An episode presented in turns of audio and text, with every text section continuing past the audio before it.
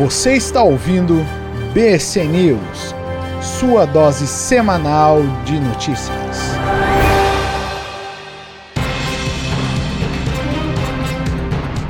Salve, salve, brothers e sisters! Acho que nem deu tempo de ninguém sentir saudade, né? Semana passada a gente já tava aí com notícias urgentes, questão da facada do Bolsonaro, que foi o incêndio do museu. Coisa aconteceu aí nesses últimos 15 dias, muita coisa, aconteceram muitas coisas.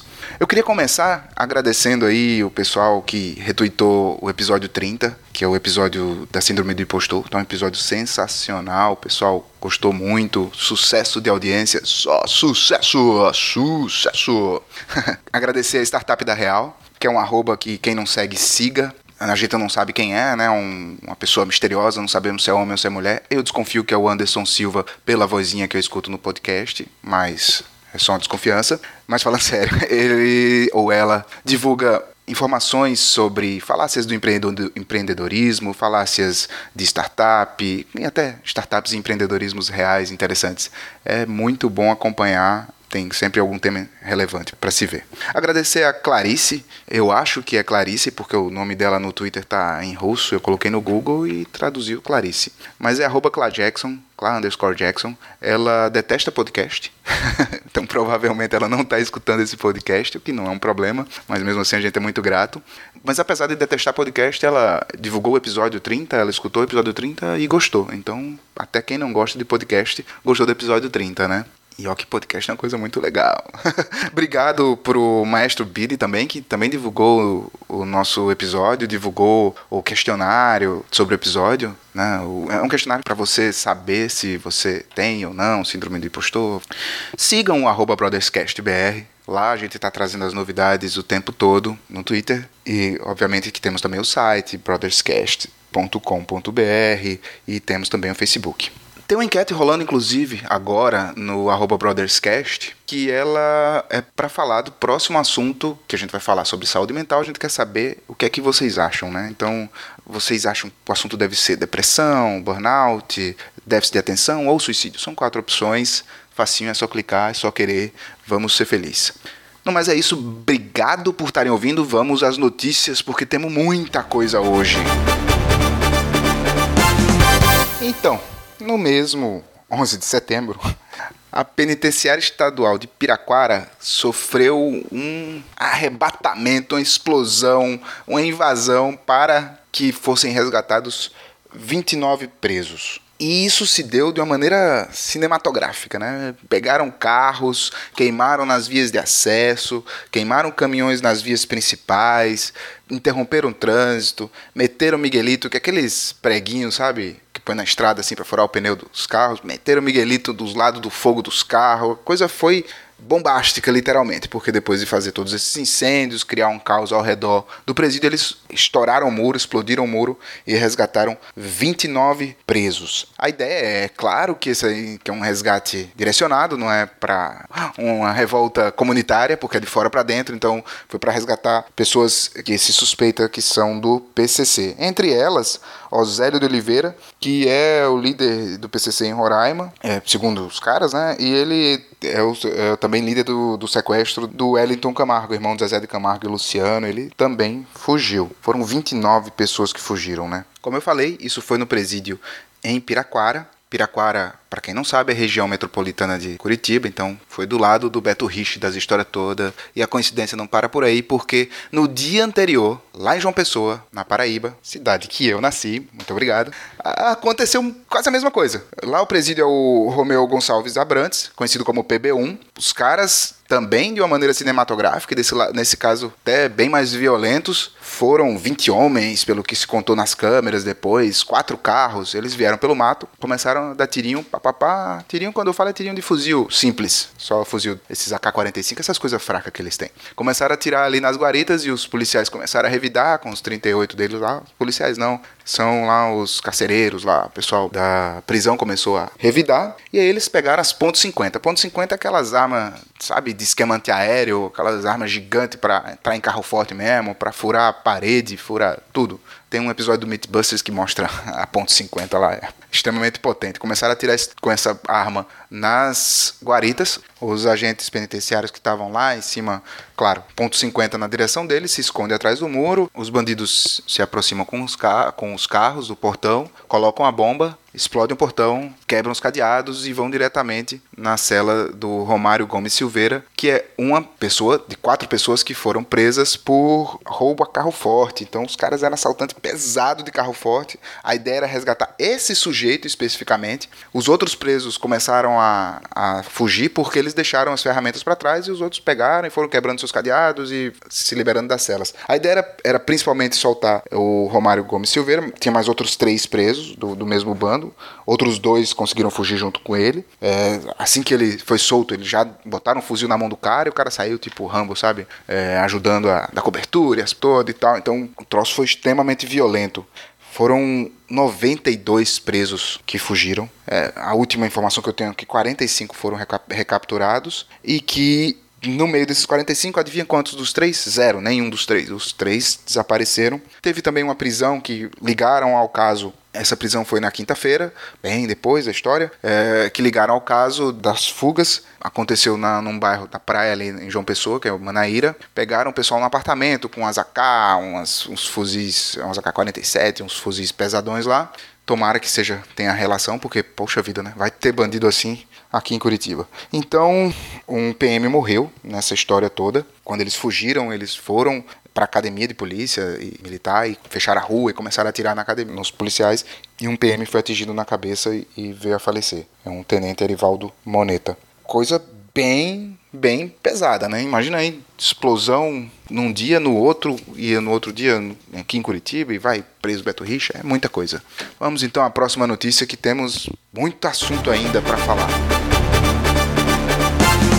Comecemos falando então do Beto Richa, candidato a senador pelo PSDB, ex-governador do Paraná. Ele era governador até abril e ele renunciou para concorrer ao Senado. Ele tinha foro privilegiado, então tinha algumas questões que não poderiam acontecer com ele. A Lava Jato estava investigando, continua investigando, mas tinha ido para o Supremo, volta, vai para o TSE, aquelas correrias todas. Eu já falei até sobre isso em outro BC News. Mas ele não foi preso pela Lava Jato. Ele foi preso pelo Ministério Público Estadual, é uma operação do GAECO, e essa prisão não é uma prisão preventiva, nem é uma prisão muito menos definitiva, é uma prisão temporária. Ela tem fins de que ele não atrapalhe as investigações, é basicamente isso. Então, ela, essa prisão temporária ela tem um prazo determinado de cinco dias.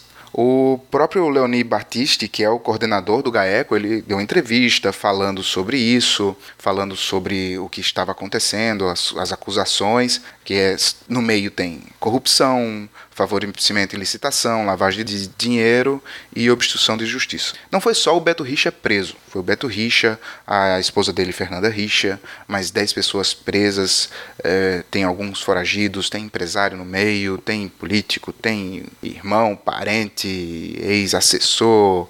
Mas Igor, do que se trata essa investigação? O que é que está rolando? Primeiro, se trata de uma investigação que corre em segredo de justiça, então não se tem muitos detalhes. O nome da investigação: Rádio Patrulha, porque investiga uma época em que um programa de governo que era Patrulha do Campo, onde o governo estadual alugava maquinários para emprestar para os municípios que construíam as estradas rurais e a ideia era por aí. Roberto Richa foi governador do Paraná de 2011 até, como eu falei, abril desse ano. Esses supostos atos de corrupção, favorecimento ilícito, lavagem de dinheiro e inclusive caso de obstrução de justiça aconteceram segundo o que se levantou até agora entre 2012 e 2014. O próprio Leoni Batiste, que é o coordenador do GAECO, ele falou que não tem nenhum processo, não tem nenhuma acusação. A questão é basicamente a prisão temporária para que se possa fazer as investigações sem ter interferência de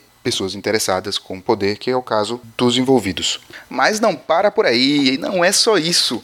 Ao mesmo tempo que ele foi preso e essa turma toda foi presa e investigadas empresas, escritórios e tudo, ainda nesse, nessa operação do GAECO, aconteceu simultaneamente a operação da Lava Jato, batizada de Piloto. Piloto é o nome que o Beto Richa supostamente tinha na planilha da Odebrecht. Supostamente porque ainda falta ser julgado e tudo. Como é uma investigação que não é a mesma aquela que eu estava falando do Ministério Público Estadual, é uma investigação da Lava Jato que trata de outro assunto, nada a ver com patrulha do campo, nada a ver com rádio patrulha, nada a ver com aquelas questões de aluguel de máquina. Aqui a história é diferente. A história nesse aqui é da duplicação da BR 323 que naquela planilha lá, maldita lá da, do setor de operações estruturadas da Odebrecht, aparecia uma doação aí pro, uma doação não, uma transferência para o piloto no ano de 2014. Então, o Ministério Público fala que o piloto é o Beto Richa e que houve essa transferência para ele no ano de 2014.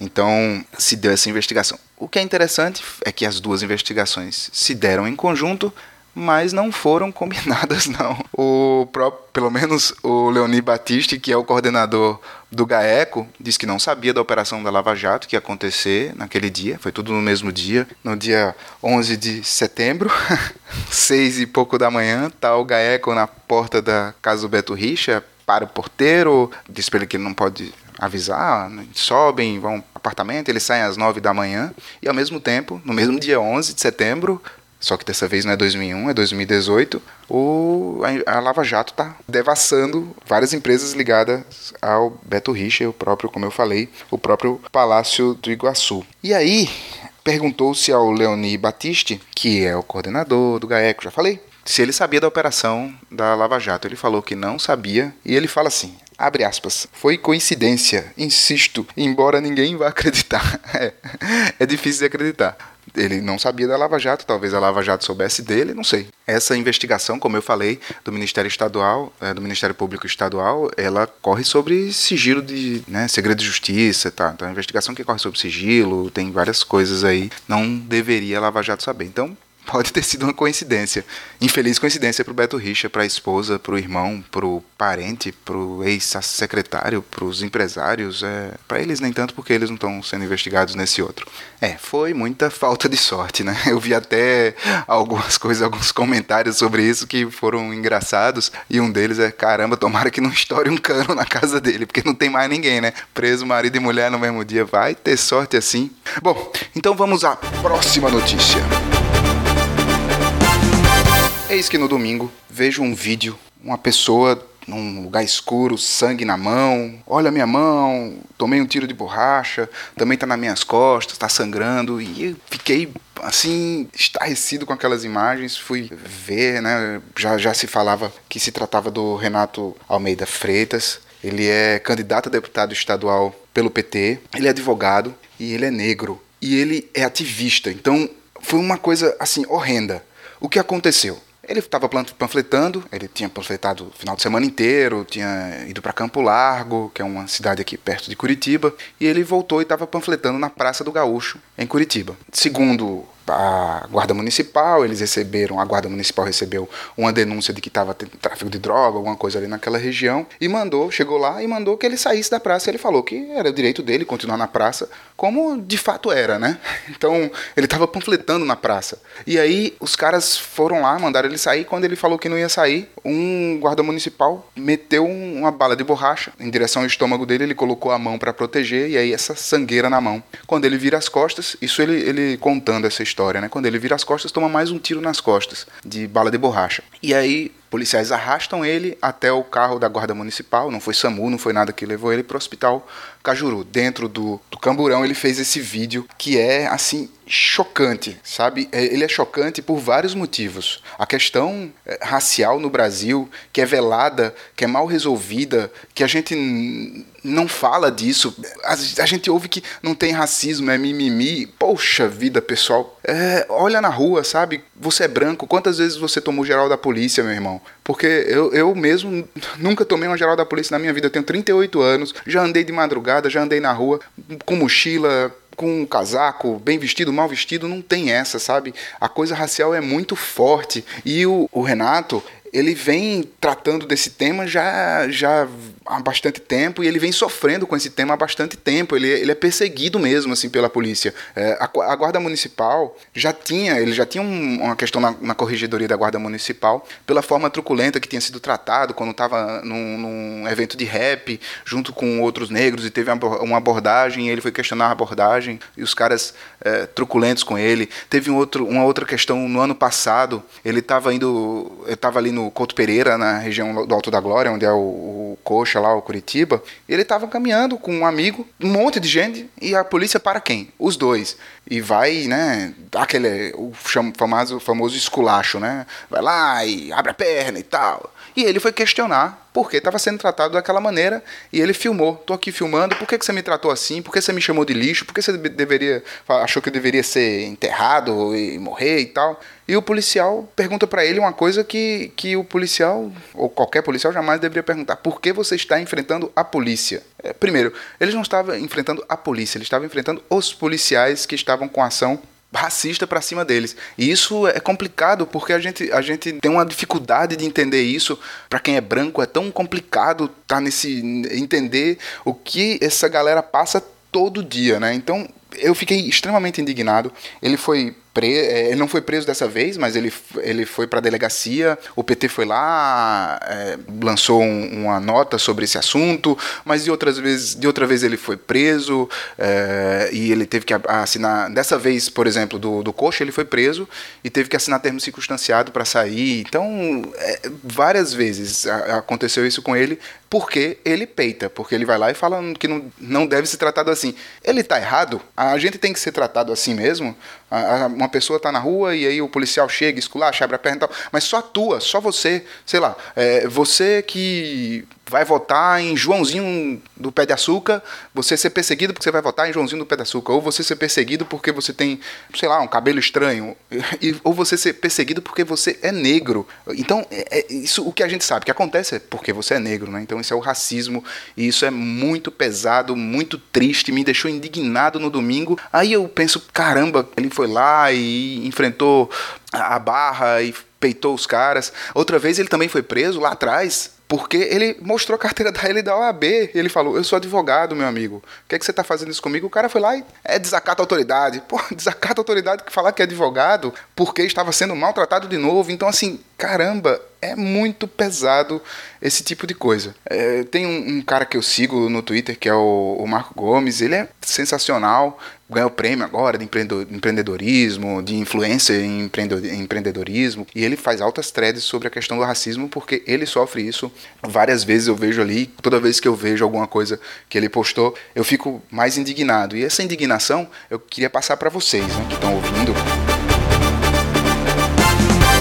Não obstante, no dia seguinte no Rio de Janeiro, uma advogada também. Olha só, os caras fazem isso com advogado. Imagina o que faz com o negro que é faxineiro ou que é pedreiro, porque você sabe que a questão financeira também conta muito, a questão social conta muito. Porém, imagina o que fazem fazendo com advogado, imagina o que não fazem com, com os outros, né? Tem outro vídeo surgiu também da, da polícia esculachando um pessoal na rua, jogando a marmita no chão. Caramba, muita coisa. Mas esse vídeo que surgiu no dia seguinte, que foi na segunda-feira, foi de uma advogada da Baixada eh, Fluminense, lá no Rio de Janeiro. Ela mora lá ela estava ela no, no, numa audiência e a juíza, ela estava sentada do lado da cliente dela e a juíza já começou errado, né? Perguntou se era irmã, porque as duas eram negras. É, é como a questão do, do japonês. Ah, é, vocês são tudo japonês, sabe? É, a coisa é, é tão escrota e tão idiota no, no, no, na nossa sociedade, a gente acaba não vendo muitas vezes essa, essas idiotices, até porque a gente não sofre, quem não sofre não vê, é, ou pelo menos finge que não vê e finge que não existe, e a gente tem que mostrar que existe, tem que escutar aprender com esses caras. Eu não estou aqui para ser aplaudido por, por ninguém é, que está no movimento contra o racismo. Eu não estou aqui para isso, não. Estou aqui para tentar falar com quem não está nesse movimento.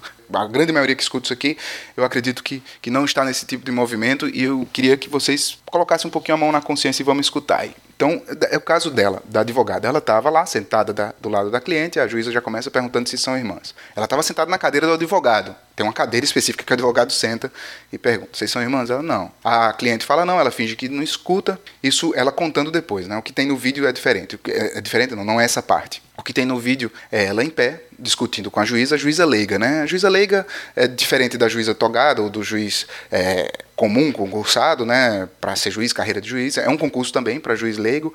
Se eu não me engano, tem que ser advogado, tem que ter cinco anos de OAB, mas ele, ele só vai tratar de conciliação. Ou seja, uma juíza conciliadora vai lá e fala para ela que ela mostra a OAB, então, já que você é advogada. Já começa mais um, um pedaço que é incomum.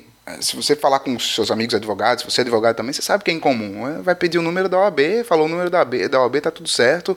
E se tiver de terno bem bonitinho, cabelo penteado e for branquinho, a possibilidade de, de não nem perguntar a OAB, vocês sabem que é muito grande. Né? Então eu conversei com outros advogados, negros também, que falaram é, que sofrem esse mesmo tipo de coisa até aí, mas a coisa escala. A questão do racismo, ela dói né, em quem sofre, não é uma vez ou outra, porque a gente imagina que isso poderia acontecer com qualquer um. Poderia, uma vez na vida, uma vez na morte, mas é, de qualquer forma, a, a questão de você o tempo todo ser julgado pela sua aparência, julgado no sentido de você não pode ser advogado porque você é negro, ou, ou coisas assim nesse sentido, é, são absurdas, né? Então a coisa não para aí, a coisa dói porque é repetida e é o tempo todo. E ela, ela essa mesma advogada é, lá do Rio de Janeiro, a Valéria Lúcia dos Santos, ela falou que não era a primeira vez que isso acontecia, várias vezes já tinha acontecido, mas dessa vez ela resolveu enfrentar. E ela falou: eu vou buscar a minha ela A juíza Lega queria encerrar o processo e ela falou que não, que ela ia buscar a carteira da OAB. Ela foi lá, falou com a assistente do, do delegado da OAB, porque estava vendo um abuso, e de fato estava vendo um abuso ali. E ela foi chamar o, o delegado, ele não estava lá, avisou para a assistente e voltou para a sala. E a juíza tinha encerrado o, o caso. Ela, não, mas eu tenho o direito de ver a peça. Como assim? Você não pode encerrar. A juíza leiga foi lá e falou que não, que ela tem que, que ela tem que sair, espera o advogado, o delegado da OAB lá fora, não aqui dentro. Ela falou: não, eu vou esperar ele aqui dentro, vou esperar sentado aqui. Esse estudo aparece no vídeo, né? Essa parte do, dela dizendo que não vai, não vai, vai ficar aqui. Aí o vídeo se interrompe e o que acontece é que a juíza leiga chama a polícia, os policiais vêm e eles já agem de uma maneira estranha, dizendo para ela que ah, eu vou ver só, eu não quero saber do processo, quero saber só se você tem que sair daqui ou não. E vai lá, consulta a juíza, a juíza diz que tem que sair.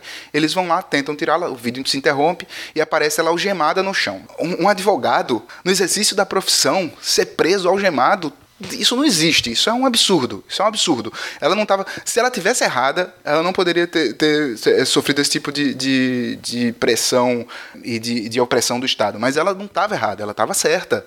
É, e, e, ela estava certa, não é só eu que estou dizendo, não. A B está em cima, tem uma galera em cima dizendo que ela estava certa. Né? O, tribunal se manifestou dizendo que ela não, não obedeceu à juíza. Obedeceu o quê? Vai fechar o processo porque a pessoa está sem a carteira da OAB naquele momento. Pô, tem um número, vai lá e consulta. É, não, não, existe isso. E, e, se fosse, a gente sabe que se não fosse com ela, seria. É, com outro não, não aconteceria se não fosse negro nessa situação. A gente sabe que, que esse tipo de abuso é, é absurdo. E aí, o que acontece? Ela está sentada no chão, falando que não vai sair e tal. E aí chega o delegado da OAB e o que é que ele fala? Solta ela imediatamente, está louco, tal, e manda o policial soltar e tal. E aí a, o vídeo se encerra por aí.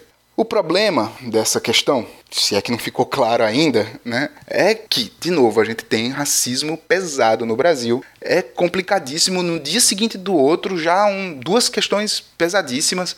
Eu fui dar uma pesquisada assim rápida para ver outras situações. Caramba, eu vi muita coisa assim que é bem complicado. Eu recomendo que vocês dêem uma procurada no Google, abuso é, contra negro, abuso policial, deem uma olhada, é, preso por ser negro, dê uma olhada. E vocês vão ver que a coisa não é nem um pouco incomum e não é nem um pouco uma exceção da regra. Essa questão e sobre a, a Valéria Lúcia dos Santos, se você olha, é, pensar nela assim, ah não, é uma barraqueira, é uma treteira, ela tá lá provocando e tal. Essa mulher, ela é uma jogadora, de, ela foi jogadora de basquete durante toda a, adolescência, vida jovem dela. Ela jogou basquete profissional, ela entrou na universidade, ela recebeu uma bolsa, foi para os Estados Unidos, ficou 10 anos nos Estados Unidos, teve dois filhos lá, voltou dos Estados Unidos, veio para o Brasil com os filhos, foi ser advogada, ela teve que mandar os filhos embora para os Estados Unidos para estudar lá, porque a questão de violência no Rio, na Baixada, segundo ela mesma, né? Ela contando essa história, se tem uma entrevista com ela, ela, ela tá falando essas coisas todas. E ela não é uma pessoa que tem um mínimo de histórico de qualquer coisa. Assim, óbvio, mesmo que tivesse, mesmo que tivesse, foi um abuso absurdo. Um abuso absurdo. Então me deixou extremamente indignado. Olhei outros casos, é, não vou falar deles aqui porque não aconteceram nessas duas semanas, mas tem muita coisa. A questão do racismo no Brasil, a gente tem que falar disso, meter esse dedo na ferida. Procurem se informar mais, procurem acompanhar as pessoas que falam desse tipo de movimento. Tem vários podcasts que falam dessa questão. Eu acho que, que quem gosta de podcast, gosta de aprender e gosta de ver coisa nova, e é um dos motivos que eu gosto de podcast, por exemplo, é mão cheia para crescer como ser humano. Eu pessoalmente tenho, tenho crescido muito com as informações que tenho recebido de podcasts, de Twitter e de leituras, mas podcast tem, tem essa, essa contribuição. Então recomendo que vejam esse tipo de, de assunto porque foi bem triste. Eu fiquei pistola. E no final das contas, essa audiência acabou sendo anulada e vai ser feita outra com o juiz togado no dia 18 de setembro. A decisão da juíza leiga foi anulada, o tribunal não se manifestou de maneira ou de outra, a OAB tá caindo em cima, vai cair um monte de gente em cima, e tem que cair mesmo, porque esse tipo de coisa a gente não pode engolir. Vamos então à última notícia. Ensino domiciliar só pode ser autorizado por lei específica, decide o Supremo.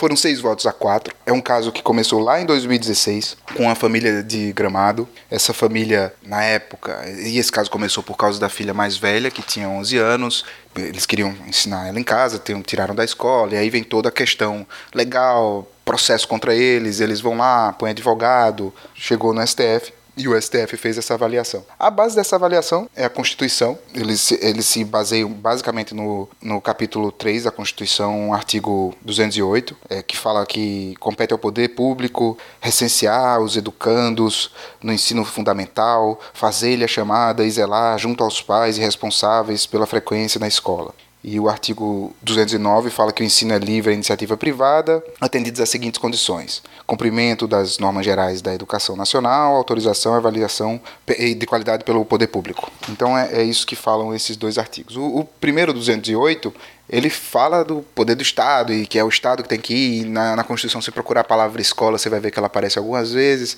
Mas a obrigatoriedade de ser escola regulamentar, ela vai vir do ECA, lá, né, do, do Estatuto da Criança e do Adolescente, e da, de, da Lei de Diretriz e Bases da Educação. Então, não é necessariamente na escola regulamentar segundo a Constituição. Alguns entenderam que, acho que um ou dois entenderam que a, questão era constitucional mesmo, com lei específica, mas a grande maioria achou que com lei específica, e parece que sim, com lei específica poderia ter. O problema é que no, no Estatuto da Criança e do Adolescente, ele determina que os pais matriculem os filhos na rede regular de ensino, né?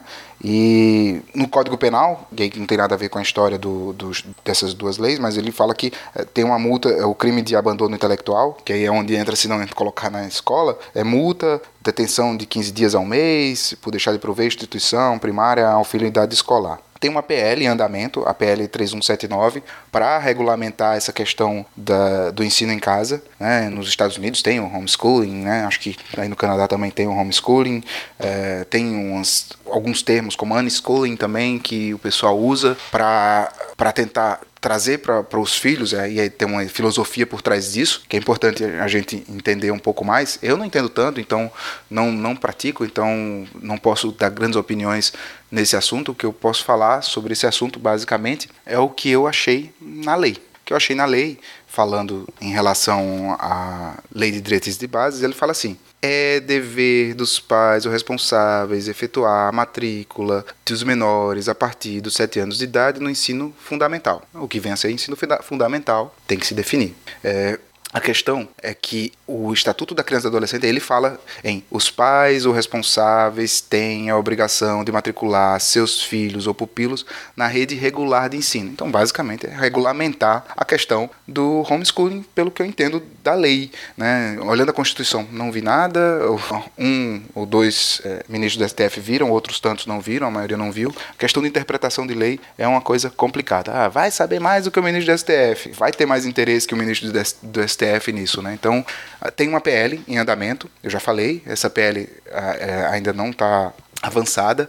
O problema disso tudo é que, de certa forma, criminaliza, de certa forma não, criminaliza uma porrada de gente que já existe. Existe uma associação é, de pais que criam, que ensinam seus filhos em casa. Segundo eles mesmos, tem 2.500 famílias é, nelas, é, fizeram uma, uma, um levantamento público, tem 7.500 famílias que têm interesse nisso. Tem uma discussão em cima disso aí que pode acontecer, que é, ah, porque a escola, e a próprio o Gilmar Mendes fala isso, porque a escola é, não é só para o conteúdo normal, é também para a sociabilização da criança, para ela tratar com, plural, com pluralidade e tal. E os pais falam em bullying, falam em questão de educação é, religiosa sem concordar, ou educação política que não concorde, ou visões que a escola acaba trazendo que não concorda. E aí, meu amigo, é uma discussão bem complicada. Eu sou filho de professores, então eu consigo entender um pouco a visão desses pais que querem ensinar seus filhos em casa, porque para e pensa. Teu filho estudou na escola, ou você estudou na escola mesmo, no primário, para depois chegar na universidade e aprender que um monte de coisa que você aprendeu era mentira. Ah, quem descobriu o Brasil? Quem descobriu o Brasil?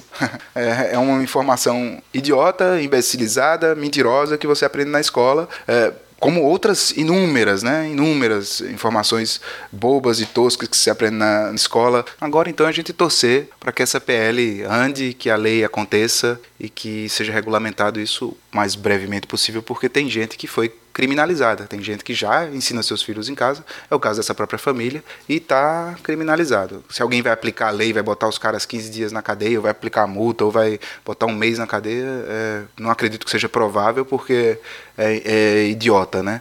Eu entendo também a visão de alguns ministros, no sentido de que nem toda família tem as mesmas oportunidades, nem toda família tem a mesma capacidade de dar a educação necessária para os filhos pode vir a surgir uma questão em que ah, deixa o filho em casa para trabalhar e tira da escola, e é isso que, que eles querem proteger. Nos votos a favor, já havia o senão. Ah, senão, se for estudar em casa, o que é que tem que ter? Então já tinha isso aí, já poderia ter usado isso para pelo menos deixar não não criminalizar essas pessoas que estão fazendo isso de uma maneira correta e de uma maneira interessante para os seus próprios filhos, todo mundo. Essas eram as notícias que eu queria comentar de maneira mais profunda. Eu sei que o podcast acabou ficando bem longo porque surgiram muitos temas. Essa semana foi conturbada. Essas duas semanas foram conturbadas. Tem a questão aí do Bolsonaro, que vocês devem estar muito preocupados com ele. Ele fez uma cirurgia na noite de quarta para quinta-feira. Precisou fazer uma nova cirurgia. Ele teve problemas com, com o intestino. E, mas já está bem, tá, tá tudo tranquilo, podem ficar aliviados. Em relação a outro assunto de atentado contra político, no caso do Bolsonaro, o cara tá preso. No caso da Marielle, tá fazendo seis meses hoje e até agora nada. Há três meses atrás a gente fez um BC News. Eu falei, inclusive, que o Temer estava falando que brevemente iria encontrar a solução e a, a investigação estava adiantada.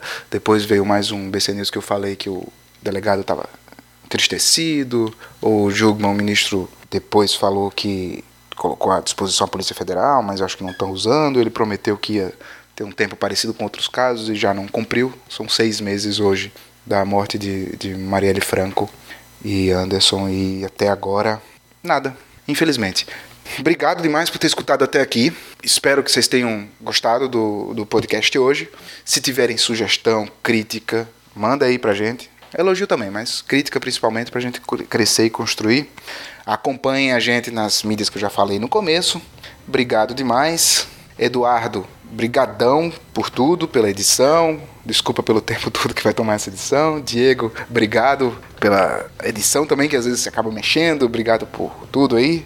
Valeu, espero que tenham gostado das notícias. Massaro San, tomara que você esteja aí tudo bem, cara. E vamos que vamos. Obrigado, galera. Abraço e até daqui a duas semaninhas. Beijo no coração.